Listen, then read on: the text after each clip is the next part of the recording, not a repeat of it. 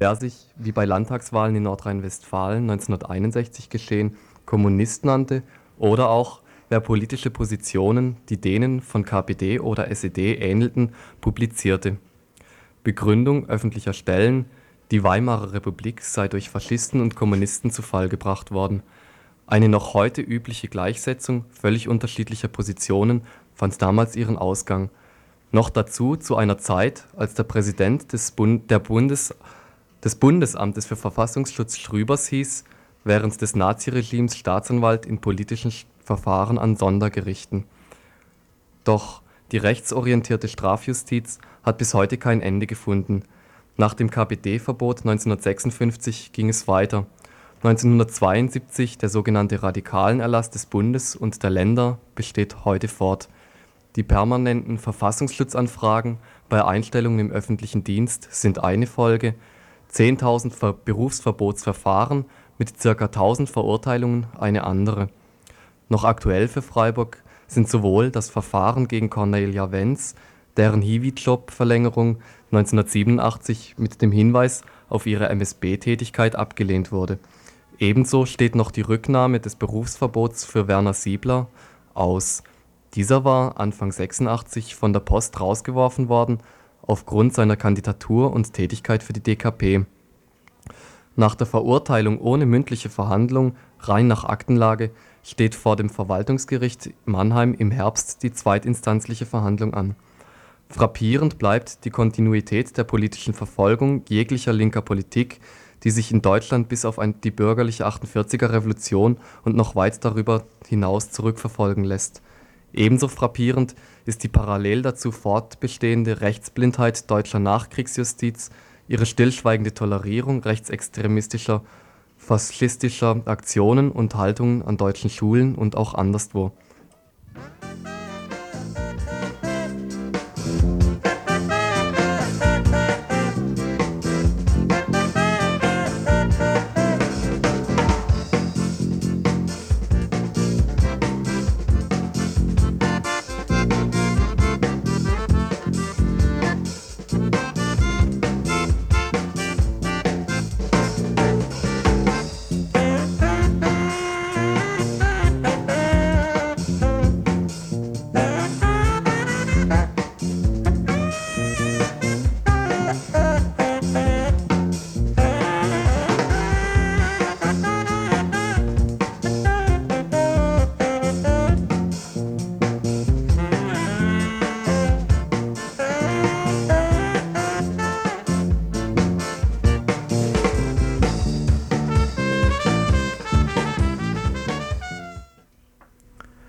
Der Militärchef von Pakistan, Zia-ul-Haq, ist heute bei einem Flugzeugabsturz ums Leben gekommen.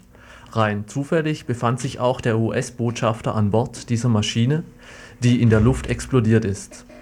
Das kann natürlich äh, weitreichende Auswirkungen auf das innenpolitische Regime, auf Pakistan selbst oder auf die angrenzenden Nachbarländer wie zum Beispiel Afghanistan und Indien haben.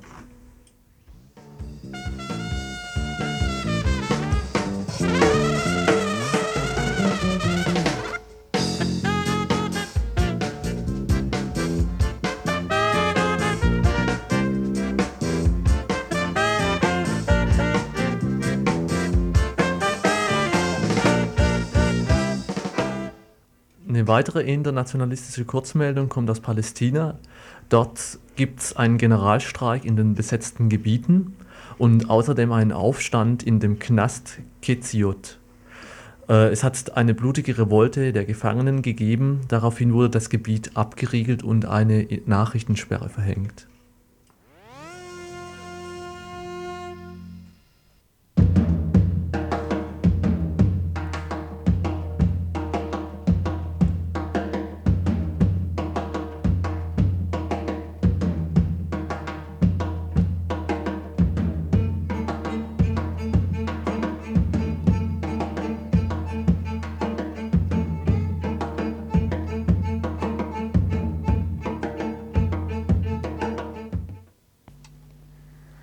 Stand eine Meldung in der Badischen Zeitung, dass der Geschäftsträger der nicaraguanischen Botschaft äh, in der BRD Asyl beantragt hat. Es standen keine Gründe dabei. Daraufhin habe ich jetzt beim Informationsbüro Wuppertal, äh, Nicaragua in Wuppertal, angerufen und gefragt, ob sie was dazu sagen können, ob sie was wissen dazu. Und jetzt äh, spiele ich kurz das Telefoninterview ein. Gesagt, äh, er sei vom äh, Botschafter äh, Nicaraguas hier, also von Hernan Estrada, Ja. der Kooperation mit der CIA und der Contra bezichtigt worden. Aha. Und von daher habe er aus Sicherheitsgründen es vorgezogen, hier zu bleiben, nicht nach Nicaragua zurückzugehen. Aha. Und die Botschaft sagt, dass äh, der Carlos Bendaña im Rahmen einer allgemeinen Einsparungsmaßnahme Europa weltweit, also in den Botschaften, um, um halt zu sparen, Mhm. äh, dann, die haben also hier ihr Botschaftspersonal verdünnt und er muss zurückgehen, Mhm. sollte zurückgehen zum 31. August. 31. August oder was? Ja. ja. Und Das, das ist die dazu sagen. Und das Auswärtige Amt bestätigt, dass er Asyl beantragt hat. Also soweit jetzt das kurze Telefoninterview äh, zum konkreten Vorwurf, äh, dass er mit der CIA zusammengearbeitet hat. Kann man, können wir jetzt derzeit halt nichts genaueres sagen, weil uns da die Informationen einfach noch fehlen. Äh, ob er jetzt politisches Asyl bekommt, ist natürlich die Frage angesichts der prekären Situation für Asylsuchende zurzeit in der BRD. Äh, Das Problem wird sicherlich noch auf uns zukommen mit dieser Nachricht, dass zum Beispiel diese internationale Gesellschaft für Menschenrechte äh, den Fall aufgreifen wird, um da nachzuweisen, dass äh, in, der, in Nicaragua eben Menschenrechte verletzt werden seitens der Regierung. Und äh, dem müssen wir entgegentreten halt auf der allgemeinen Ebene, nämlich dass äh, die wahren Menschenrechtsverletzer in Nicaragua ganz andere sind, nämlich die Contras und die inne, interne Opposition. Soweit erstmal die Nachricht äh, zu dem Asylgesuch vom nicaraguanischen Geschäftsträger. Thank you.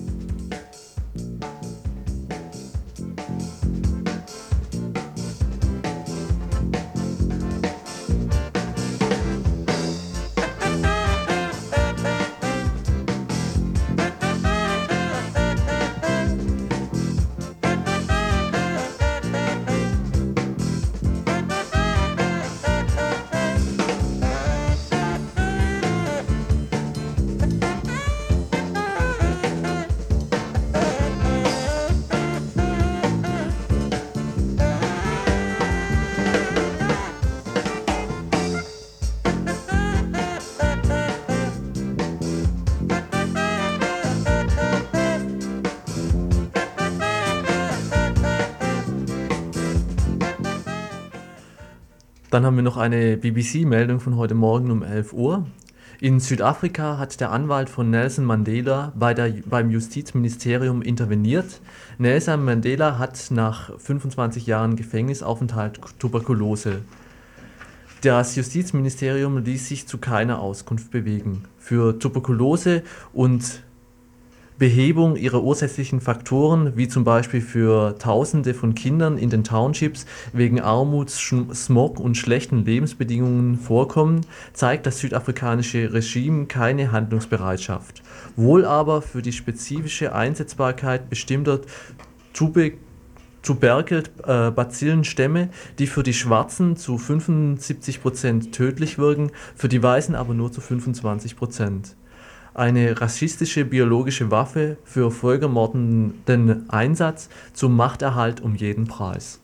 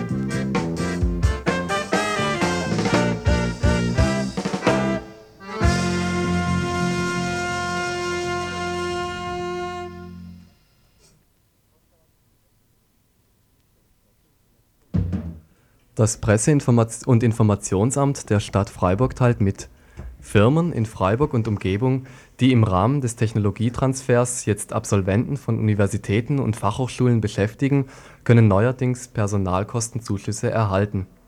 Das muss wohl wie Musik in den Ohren des Herrn Böhme als auch der Regio-Gesellschaft und der IHK geklungen haben. Endlich können sie ihre Pläne eines Klein Stuttgart in Freiburg als Zentrum baden-württembergischer Qualitätstechnologie und Hochburg wirtschaftlicher Forschungsprojekte konkreter als mit KTS und Transferzentrum angehen, finanziert vom Bundesministerium für Forschung und Technologie. Dass diese Gelder jedoch vom Bund in der Gesamt-BRD ausgestreut werden und nicht alle gezielt nach Freiburg laufen, dürfte einige Missklänge im Gehörgang der Regioherren verursachen.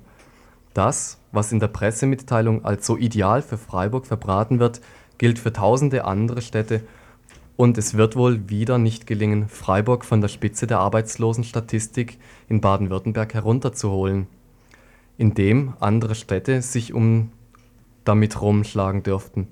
Noch ein anderes ist an der Pressemitteilung durchaus interessant: die Liste der anvisierten Förderbereiche.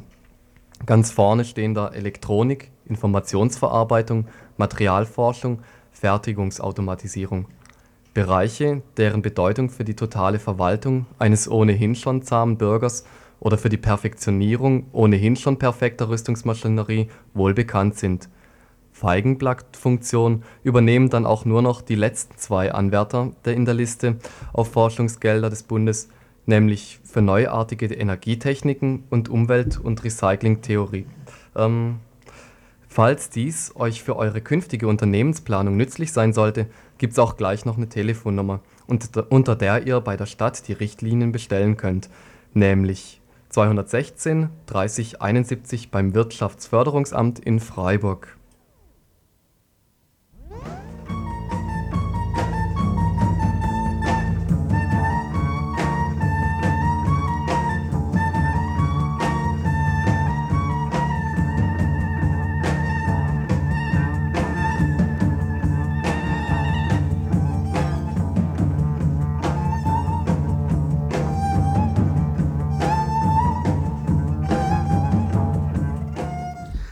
Äh, am Apparat habe ich hier den Kalle Jung. Er ist Vorstandsmitglied des Personalrates der Uniklinik Freiburg und es gibt im Moment einen äh, Pflegenotstand an der Universitätsklinik und ich wollte ihn fragen, wie kommt er eigentlich zustande?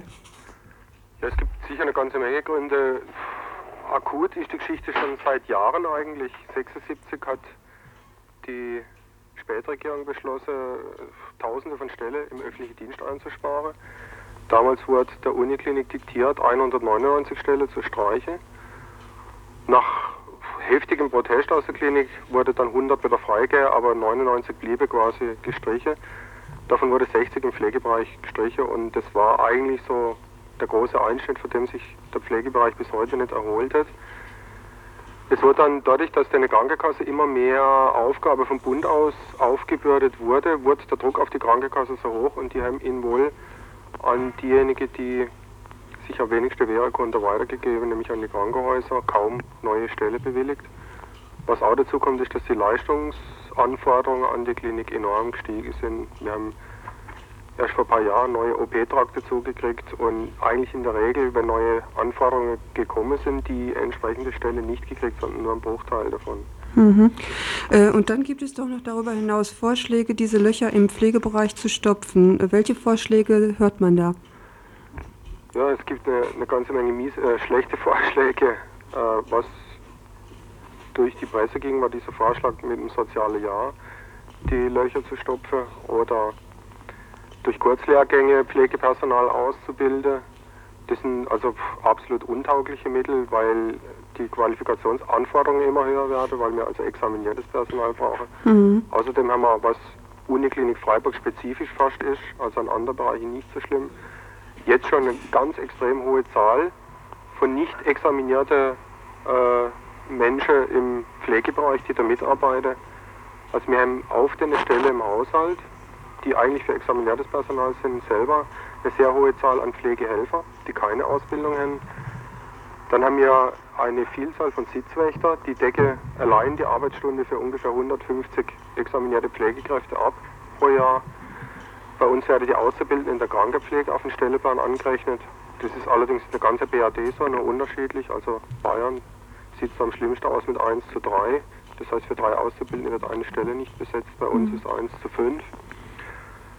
Dann haben wir 170 ZDLer an der Uniklinik, die allzu oft als Lückebüsse eingesetzt werden. Nebenbei bemerkt steht im Zivildienstgesetz, dass Zivildienstleister arbeitsmarktpolitisch neutral einzusetzen sind. Also es dürfte eigentlich gar nicht sein, dass bestimmte Bereiche nur deswegen funktionieren, weil da Zivildienstleistende sind. Und dann haben wir was leider auf dem, auf dem Mist von klinikinterne Idee gewachsen ist, die sogenannte grüne Dame, die ehrenamtlich in der Klinik tätig sind und eigentlich auch Bereiche abdecken, die das Pflegepersonal abdecken sollte, nämlich persönliche Gespräche mit Patienten, mit denen mal zuhören, ein bisschen Zeit für die Patienten haben und das mache jetzt Grüne Dame, weil das Pflegepersonal in bestimmte Bereiche so angespannt ist, dass es gar keine Zeit mehr hat, dem Patienten alles zu erklären, wie es eigentlich sein sollte. Die Grünen Damen haben aber nichts mit der Grünen Partei zu tun. Uh, nee, die haben, ich weiß gar nicht mit was die eigentlich was zu tun haben. Die kommen aus den USA und dort heißt sie Grüne Dame. Wenn sie in den USA so heißen, dann müssen sie ja wohl auch so heißen. Ich weiß gar nicht, ob die grüne Kittel anhören oder grün gefärbte Haare oder was. Mhm. Grüne Kittel höre ich gerade von einer Kollegin, hätte sie an. Das wäre dann die Erklärung, wieso das grüne Damen sind. Naja. Äh, was sollte nun eurer Meinung nach gegen die Verschlechterung dieser Situation getan werden? Ihr werdet sicherlich äh, Forderungen aufstellen. Die Praktikanten will ich noch schnell erwähnen, bevor ich sage, äh, äh, was getan werden soll, ja. weil ich selber Sozialarbeiter bin und von den Sozialarbeiterpraktikanten weiß, dass sie oft auch ganz ordentlich herangenommen werden, das Arbeitsleistungen. Ja. Ja, was tun?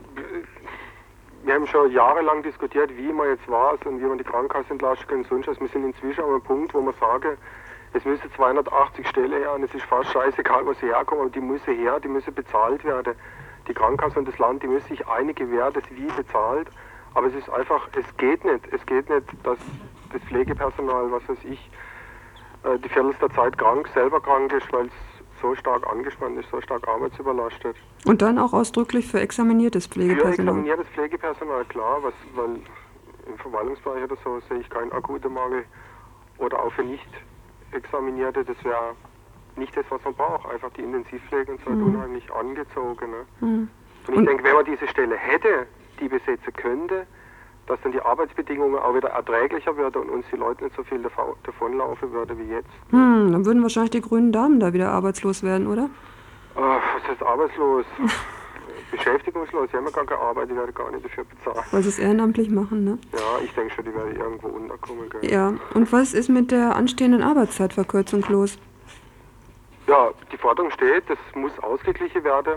Das Problem ist, dass die Krankenkasse sagen werde, ihr müsst uns erstmal beweisen, äh, dass das nicht neutral durchsetzbar ist. Das Problem ist, dass jetzt von Stuttgart die Idee kommt, die Mittagspause zu verlängern, was also zumindest im Pflegebereich die Leute eigentlich eher zum Lachen zwingt, weil die kaum mittags die Möglichkeit haben, die Mittagspause zu machen. Mhm. Und jetzt zehn Minuten länger keine Mittagspause machen können, mhm. ist wohl kaum eine Arbeitszeitverkürzung. Mhm. Äh, gibt es da noch weitere Forderungen, die man nennen sollte? Ja, was, was im Gespräch ist, was sicherlich auch unterstützt wird, ist, dass man über den Lohn der Krankenschwester bzw. des Krankenpflegers neu nachdenken muss, dass es einfach viel zu wenig ist. Mhm. Dass es zum Beispiel jemand, der in dem Bereich arbeitet, nicht in der Lage ist, eine Familie damit zu unterhalten, das sage ich mal so. Mhm. Und dass halt viele schlicht und einfach deswegen rausgehen. Oder dass viele Frauen aus dem Beruf rausgehen und die Männer weiterarbeiten, weil die Diskrepanz so groß ist, wenn der Mann nicht im Pflegebuch arbeitet, sondern ja. irgendwo anders dass die Entscheidung allein schon deswegen gegen die Frau mhm. fällt, mhm. weil sie so eine schlechte Entlohnung hat. Ja. An wen richten sich diese Forderungen nun? Ja, eine ganze Menge äh, äh von Adressaten, aber die Hauptadressate sind A, der Träger der Klinik, das ist das Land Baden-Württemberg, und B, äh, die Krankenkasse, weil die Krankenkasse über die Pflegesätze und Pflegesatzverhandlungen quasi für die laufende Kosten der Klinik zuständig sind. Ja. Die zwei sind quasi Hauptadressate. Mhm. Ja, gut. Das wäre das wohl zu der aktuellen Pflegenotstandssituation gewesen und ich hoffe, dass wir für die Öffentlichkeit da einen kleinen informativen Beitrag äh, geleistet haben. Ich danke dir, Markalle. Ja, bitte.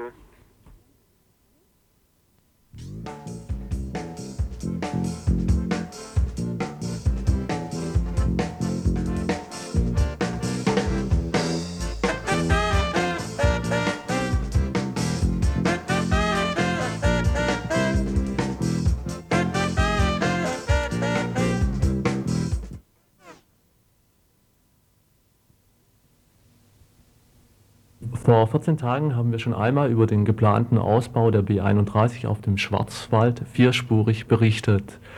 Heute habe ich wieder Daniela Reichenbach und zusätzlich Leopold Winterhalter von der Bürgerinitiative Titisee hier im Studio, weil sich dort Neues getan hat. Zum einen hat sich äh, in Bezug auf ihre Unterschriftensammlung für die Planungsfeststellung etwas getan. Die sind nämlich plötzlich anerkannt worden. Und zum anderen liegt der Abschlussbericht vom Regierungspräsidium Freiburg vor. Ja, was tut sich denn Neues oder hat sich getan in Bezug auf eure Unterschriftensammlung? Ja, also aufgrund dadurch, dass wir das öffentlich gemacht haben, das heißt, wir sind an die Preise gegangen, an die hiesige, und äh, wir sind ja auch zu euch gekommen, um das klar zu machen ähm, kam dann am 4.8. vom Regierungspräsidium Freiburg ein Antwortschreiben. Und äh, man hat also darauf abgezielt, dass das also eine, ähm, ein Missverständnis gewesen sei. Man, man wolle also die Bürgerinitiative im Verfahren nicht ausboten oder vom Sachvortrag ausschließen, sondern man suche eben nach einer Möglichkeit, um alle zu beteiligen. Man hat uns dann vorgeschlagen, dass man bei den drei Tageszeitungen die in TDC erscheinen und natürlich darüber hinaus im Staatsanzeiger diese, mh, mm, das Datum des Erörterungs, der Erörterung ähm, bekannt macht und dadurch also so viele Leute als möglich erreichen will. Somit ist es also nicht unbedingt nötig, da einen gesetzlichen Vertreter bei der Unterschriftenliste unten drunter zu setzen. Der Abschlussbericht äh, vom Regierungspräsidium Freiburg liegt vor. Und darin werden unter anderem die wirtschaftliche Entwicklung oder Veränderungen durch diesen geplanten Ausbau bei der B31 untersucht und, das, und äh, die Änderungen beim Fremdenverkehr. Was, äh, so laut, laut diesem Abschlussbericht, äh, was wird sich da ändern und vor allem, äh, wie ist eure Meinung dazu? Ja, in erster Linie ist festzuhalten, dass in Bezug zum Fremdenverkehr sich auf den übernachtenden Fremdenverkehr, also den Langzeit- und Kurzzeittourismus, keine Veränderungen prognostizieren lassen, wie dieser Abschlussbericht sagt. Der ist übrigens nicht neu, der wurde 1982 schon erstellt, also das ist kein neues äh, Gutachten, das wir hier vorliegen haben, sondern eines, das überall bekannt sein sollte. Darüber hinaus hat sich der Tagesaus wird sich der Tagesausflugsverkehr äh, nahezu verdoppeln. Das heißt, zwischen bei Leuten, die unter bis eine halbe Stunde Anfahrtszeit haben in das Naherholungsgebiet wird sich eine Zunahme von 21,7% erweisen und bei einer Anfahrtszeit von einer halben bis zu einer Stunde um sage und schreibe 55% also im Mittel dann 17,5% Zunahme des Tagesausflugsverkehrs. Also von Leuten, die mal kurz zum Kaffee an Titisee oder mal kurz äh, zum kleinen Spaziergang an Schluchsee fahren. Das hat natürlich für die, für die Region da oben äh, äh, verheerende Auswirkungen. Der, der Feldberg zum Beispiel, ein weiteres Gebiet, die stören jetzt schon von den Autolawinen, die da oben stehen. Im Winter ist immer zu, da streiten sich die Leute buchstäblich um, um, um und schlagen sich um Parkplätze da oben. Das, waren schon, mhm. das war wirklich so. Ähm, das wird noch schlimmer werden, weil genau diese, e, diese Leute eben angesprochen werden und noch mehr kommen werden. Mhm. Also eurer Meinung nach lohnt es sich nicht für diesen Tagestourismus? Und ähm, wie sieht es dann mit den Leuten aus, die länger bleiben? Hat es auf die irgendeinen Einfluss, laut dieser Studie? Also wir haben festgestellt bei den Umfragen, die wir gemacht haben, also äh, persönliche Gespräche auch bei der Sammlung von diesen Unterschriften, dass sehr viele Urlauber, obwohl sie mit dem Auto gekommen sind, auch oft ähm, unterschrieben haben und gesagt haben, also wenn das kommt, dann gehen wir irgendwo anders hin. Die kommen dann nicht mehr nach Titisee, nicht mehr an den Schluch, äh, Schluchsee schon wieder, aber an Titisee zum Beispiel, äh, wo die Straße eben direkt durchfällt, kommen sie dann nicht mehr. Die sagen, das haben wir zu Hause, da gehen wir woanders hin. Die sind natürlich flexibel, die mhm. Urlauber. Nur die, die Fremdenverkehrsbetriebe und landwirtschaftlichen Betriebe und die Arbeitsplätze dort am mhm. Ort Titus gehen eben verloren. Mhm. Ja, gerade noch zu diesem wirtschaftlichen Aspekt. Äh, was wird sich denn eurer Meinung nach wirtschaftlich ändern durch diesen Ausbau der B31? Selbst der, die, ähm, das Gutachten sagt, dass der B31-Ausbau für die Region Hochschwarzwald nichts bringen wird, so für periphere Sachen, dass man eine kleine, ein kleiner Betrieb sich vielleicht ansiedeln könnte. Aber in erster Linie ist es eine Bundesfernstraße. Nicht nur eine Bundesfernstraße, sondern eine Ost-West-Verbindung von Paris-Wien, um es mal ganz global zu sehen.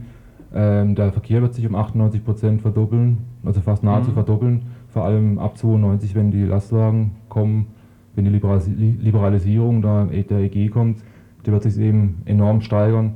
Es wird für die Neustadt nichts hängen bleiben, im Gegenteil, es wird mehr ausbluten, wie es im Menschen ist. Kulturell läuft nichts mehr. Es geht mir selber so, wenn ich was machen will in Titisee Neustadt, dann gucke ich aufs Kinoprogramm und dann gehe ich nach Freiburg. Und es machen eigentlich alle so kleine Initiativen, die was probiert haben zu machen, die gingen alle unter, weil die Leute einfach nach Freiburg gehen aus Gewohnheit. In mhm. Neustadt läuft nichts.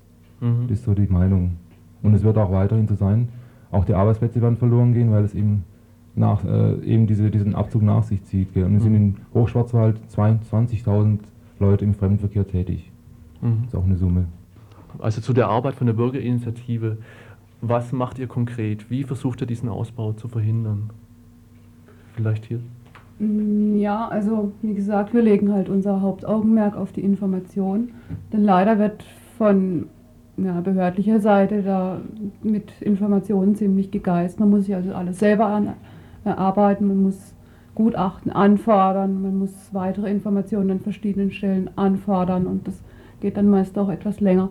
Aber wir versuchen eben auch ähm, durch unsere zweite Unterschriftenaktion noch mehr Leute dazu zu bewegen, mit uns mitzumachen. Und wir versuchen auch ähm, über unsere Gemeindegrenzen hinaus mit anderen Bürgerinitiativen in Kontakt zu kommen, um vielleicht auch mal eine größere Aktion zu starten. Und äh, des Weiteren äh, wollen wir natürlich auch, dass, dass in der Gemeinde das Bewusstsein, was überhaupt passiert, wenn diese Straße kommt, äh, gesteigert wird. Wie sehen denn eure Erfahrungen mit dem Regierungspräsidium aus? Also wie sie aussehen werden, können wir nicht sagen beim Anhörungsverfahren. Nur unsere Erfahrungen zeigen, bei einem anderen Anhörungsverfahren in Bezug auf die Papierfabrik Neustadt war es so, dass er auf eine von unseren Fragen geantwortet hat, wir werden Ihnen da wohl nicht noch mehr Munition liefern. Also man sieht, dass sie da versuchen, mit der, mit der Information zurückzuhalten, obwohl es eigentlich ihre Pflicht wäre, uns zu unterrichten, was da genau vor sich geht. Ich möchte aber noch was weiter sagen, und zwar der Landtagskandidat, Landtagsabgeordnete von dieser Gegend, einer davon, neben der Johanna Gwies von den Grünen, ist der Ludger Redemann, in, der wohnt drüben in Stegen, in Neuhäuser. Der beruft sich immer bei so Anhörungen immer darauf, dass Gutachten eben entscheidend sind. Die Politiker können ja nichts machen, was soll man schon machen und so. Und bei, bei ihm weiß man sowieso nie, wofür er spricht, ob er jetzt als Landtagsabgeordneter spricht, ob er als BLHV-Präsident spricht, ob er als Kreisrat spricht oder als Gemeinderat von Kirchzarten oder als Aufsichtsratsmitglied von, von der äh, Breisgau Milch, man weiß eh, oder nur seine private Meinung vielleicht mal kurz sagt. Auf jeden Fall hat dieser Schlussbericht der B31, den er sicher auch hat, ähm, ganz klar herausgestellt, ich zitiere gerade mal, welche ökologischen Risiken aber im Interesse einer monetären, günstigeren Lösung in Kauf genommen werden, ist letztlich eine politische Entscheidung, die auch politisch zu verantworten ist. Insofern kann man Redemann dieses, sollte man dem Redemann diese, äh, dieses Zitat mal unter die Augen halten, vor die Nase halten. Mhm. Äh, dann gibt es, so wie ich mitgekriegt habe, noch ein paar Termine von der BI. Ja, ich wollte noch mal ein bisschen ausführlicher darstellen, was an unserem Sommerfest am 2. und 3. September alles laufen wird. Also die Gruppen, die stehen jetzt wohl so gut wie fest. Am Freitag, das sind einmal Capacity Ground, Step by Step und dann soll es auch noch eine äh, Jam-Session geben mit äh, Leuten von Blues Quam Perfect und Abacus. Und am Samstag, dem 3. September, wird ab 10 Uhr ein Flohmarkt äh, angesetzt. Da können also die Leute kommen, die privat sowas anbieten wollen. Da melden sie sich dann bei uns. Also die Adresse gebe ich nachher noch durch. Und ab 14 Uhr am Samstagmittag ist dann Kinderfest. Da können also die, werden mit den Kindern Spiele gemacht und so halt ein bisschen zusammen sein noch während dem Flohmarkt und ab abends dann, äh, wie gesagt, die Unterhaltungsmusik. Leute, die am Flohmarkt interessiert sind, die melden sich bitte bei Helga Reichenbach, Altenweg 20, 7820, TTC Neustadt. Und ähm, die Eintritte für die Veranstaltung am Freitagabend ist 7 Mark und am Samstagabend ist es 2 Mark. Wobei zu bemerken ist, dass eben die Eintrittspreise voll auf die Prozesskostenhilfe gehen werden. Die, die, Gruppen spielen ohne Gage nur gegen Unkostenbeteiligung. Und wann trefft ihr euch selbst von der BI? Wir treffen uns jeden Montag um 20 Uhr im Bahnhof in Chitisee, Bahnhof Hotel Chitisee.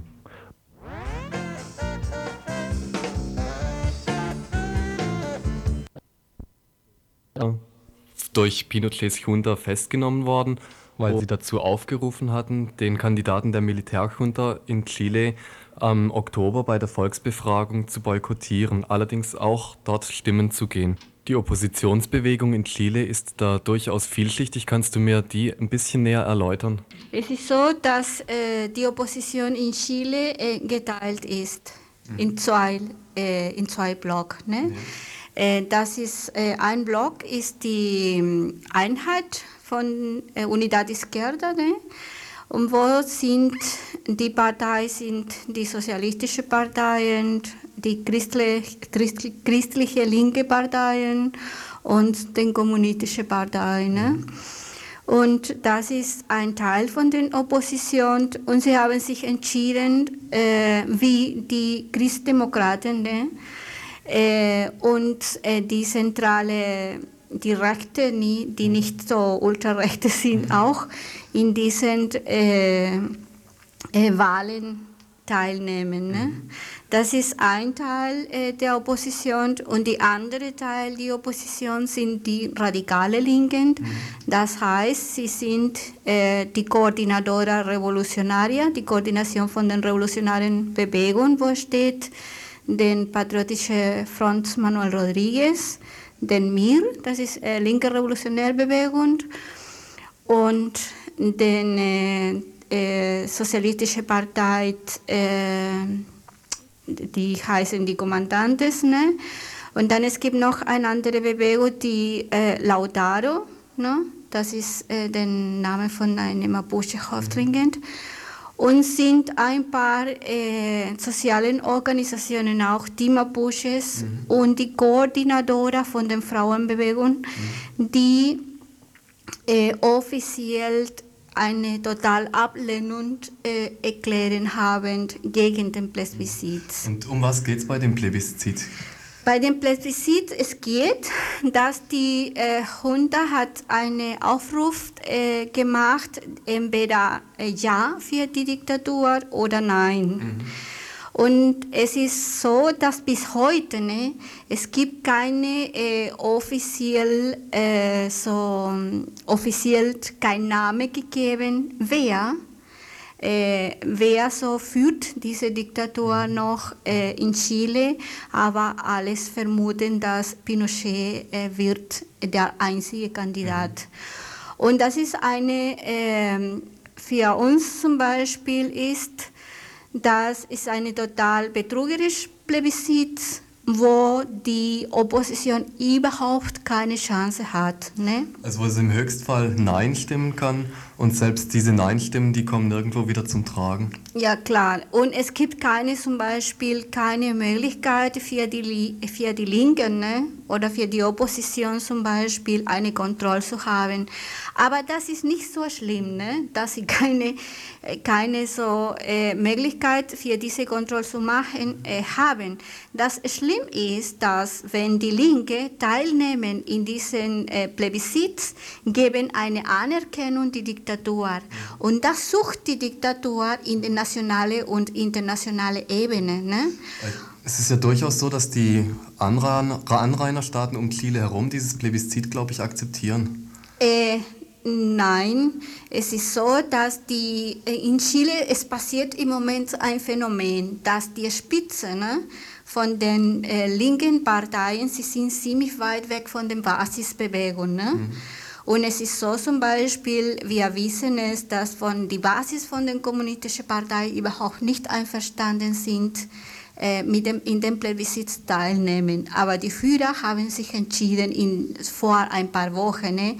Die kommunistische Partei war äh, das letzte Partei, die äh, teilgenommen hat in diesen Phase für den Plebiszit. Ne? Und was bewegt jetzt die Oberen der kommunistischen Partei in Chile dazu, Leute dazu aufzurufen, dahin zu gehen zu dem Plebiszit, wo du gesagt hast, dass eben nur eine Anerkennung des der Kunde in Chile dadurch erzielt ja? Ja, es ist eine Anerkennung, weil äh, diese Plebiszit steht so äh, in der Verfassung von 1980. Ne? Mhm.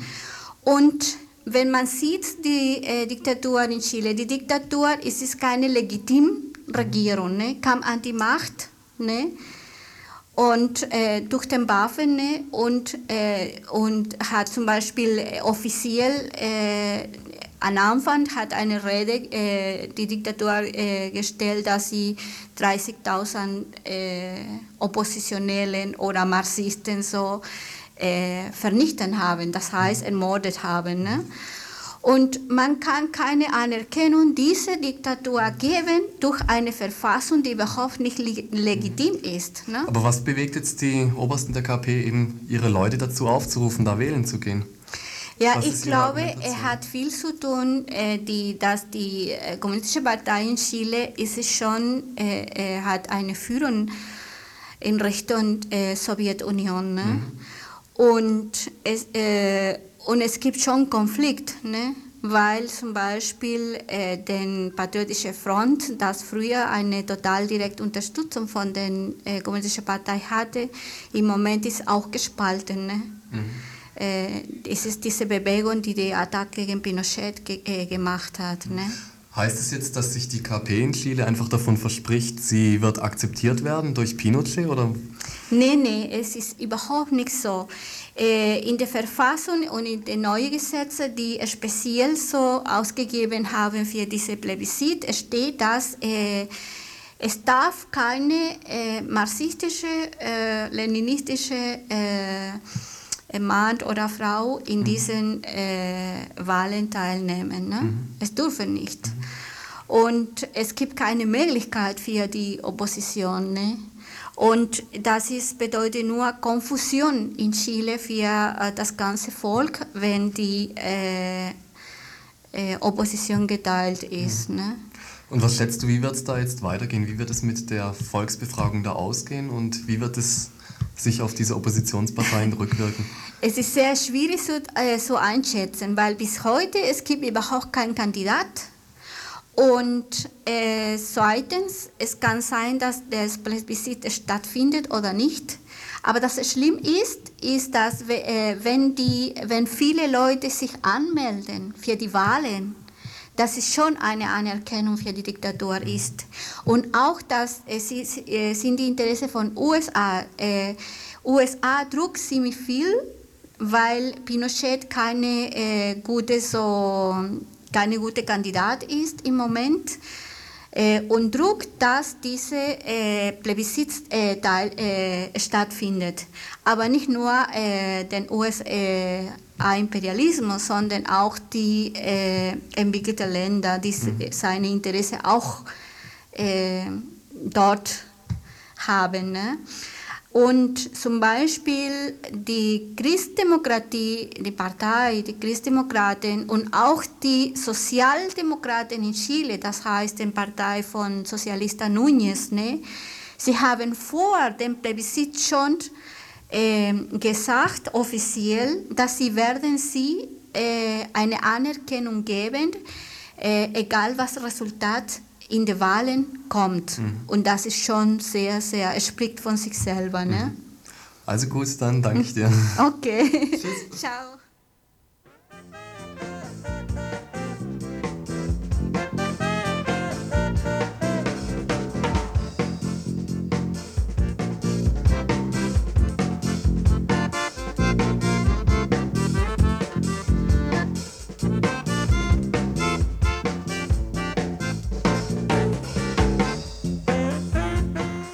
Von der nun folgenden Alternativnachricht kommt die Fortsetzung allerdings nicht wie angekündigt am Donnerstag, sondern am Freitag. Und nun geht sie los. Ist durchgeknallt. Unter diesem Titel möchte ich euch heute Abend eine Nachricht weitergeben, die meiner Meinung nach sowas ist wie eine Nachricht oder ihren Wert als Nachricht auch hat. Allerdings möchte ich gerne dazu auch eure Meinung wissen. Morgen würde dann so eine Nachricht zum Beispiel heißen, Hans hat sich ein Motorrad gekauft. Also gut, dann jetzt zu heute. Ingrid ist durchgeknallt. Gestern Abend traf ich sie in der Kneipe. Ihr freier Abend, sagt sie. Ingrid ist Mutter von zwei Kindern, einem Jungen von drei Jahren und einem, der gerade in die zweite Klasse gekommen ist. Sie und ihr Freund haben natürlich nicht geheiratet, weil sie davon einfach auch nichts halten. Sie leben nur zusammen. Er verdient das Geld, weil er in der gleichen Zeit mehr bekommt, als sie das täte. Es war eine freie Entscheidung. Ingrid liegt sehr viel daran, dass ich euch erzähle, dass es eine freie Entscheidung war, weil sie nämlich meinte, dass sie es leichter findet, Katastrophen zu überleben, als sich gegen etwas zu wehren, was allmählich unmerklich eintrifft. All das hat sie mir gestern Abend erzählt, aber das heißt nicht nur mir, oh nein, sie hat es allen Leuten, die in dieser Kneipe waren, erzählt. Und gestern Abend hatte sie genug, wollte alles hinschmeißen. Der kleine Junge trägt noch Windeln, sagt sie, und sie schafft es nicht, ihm das abzugewöhnen. Eigentlich, so sagt sie auch, hätte das ja schon längst passiert sein müssen. Nachts geht er noch in ihr Bett, auch das sollte längst passé sein. Sie sagt, es macht Kinder einfach unselbstständig. Jedenfalls hat ihr das die eine Oma erklärt und weil es ein Junge ist, kommt noch erschwerenderweise dazu, dass es zu einem Ödipus kommen könnte, zu einem stärkeren als einem normalen. Gestern hatte sie am Nachmittag die Schulsachen eingekauft für den größeren Jungen, geordnet beschriftet und danach das Chaos der Kinder aufgeräumt, das diese unterdessen in der Wohnung angerichtet hatten. Es soll gemütlich sein, sagt sie. Das mit der Ordnung und das mit der Sauberkeit, das haben Ingrid und ihr Freund schon lange hinter sich gelassen und so wollen sie ihre Kinder auf keinen Fall erziehen. Aber gemütlich sollte es ja trotzdem sein. Ingrid ist schon vor ungefähr einem halben Jahr einmal durchgeknallt und sie wollte damals auch schon nicht mehr. Dann hat ihr allerdings ihr Freund das Müttermanifest der Grünen geschenkt und es hat sie sehr getröstet. Sie hat gelesen, dass ihre Arbeit eine sehr kreative sei und nur die Gesellschaft eine gemeine, weil sie diese nicht richtig bezahlt. Gestern Abend hat sie nun aber gesagt, alles scheiße, tröstet mich nicht mehr, will nicht mehr. Zu guter Letzt hat sie nämlich am Nachmittag ihren Kindern auch noch Gummibärchen zum Essen gegeben. Und zwar dachte sie, dass letztere sie dafür ein bisschen in Ruhe lassen. Abends hat dann ihr Freund sie auf die vielen Schadstoffe in diesen Gummibärchen hingewiesen. Dabei, sagt Ingrid, hätte es mindestens zehn Minuten lang gut gewirkt. Nun gut, also Ingrid hat es wohl dann den Rest gegeben und das war wohl auch der Grund, warum sie dann gestern Abend in der Kneipe alle möglichen Leute auf die Spritzmittel hingewiesen hat, die auf die Trauben kommen und dann wiederum in das Schorle und letzteres hat sie gläserweise in sich reingeschüttet. Ingrid ist wirklich ziemlich durcheinander.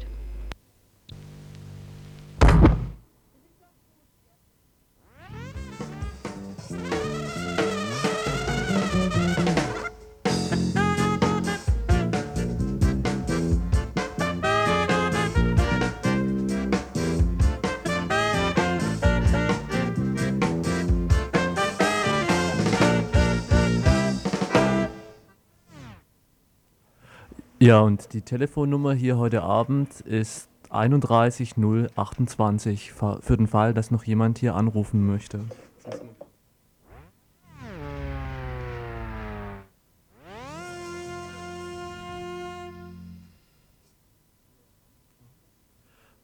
Für verantwortlich für die heutige Infosendung waren Armin Fahl und Christoph Riester.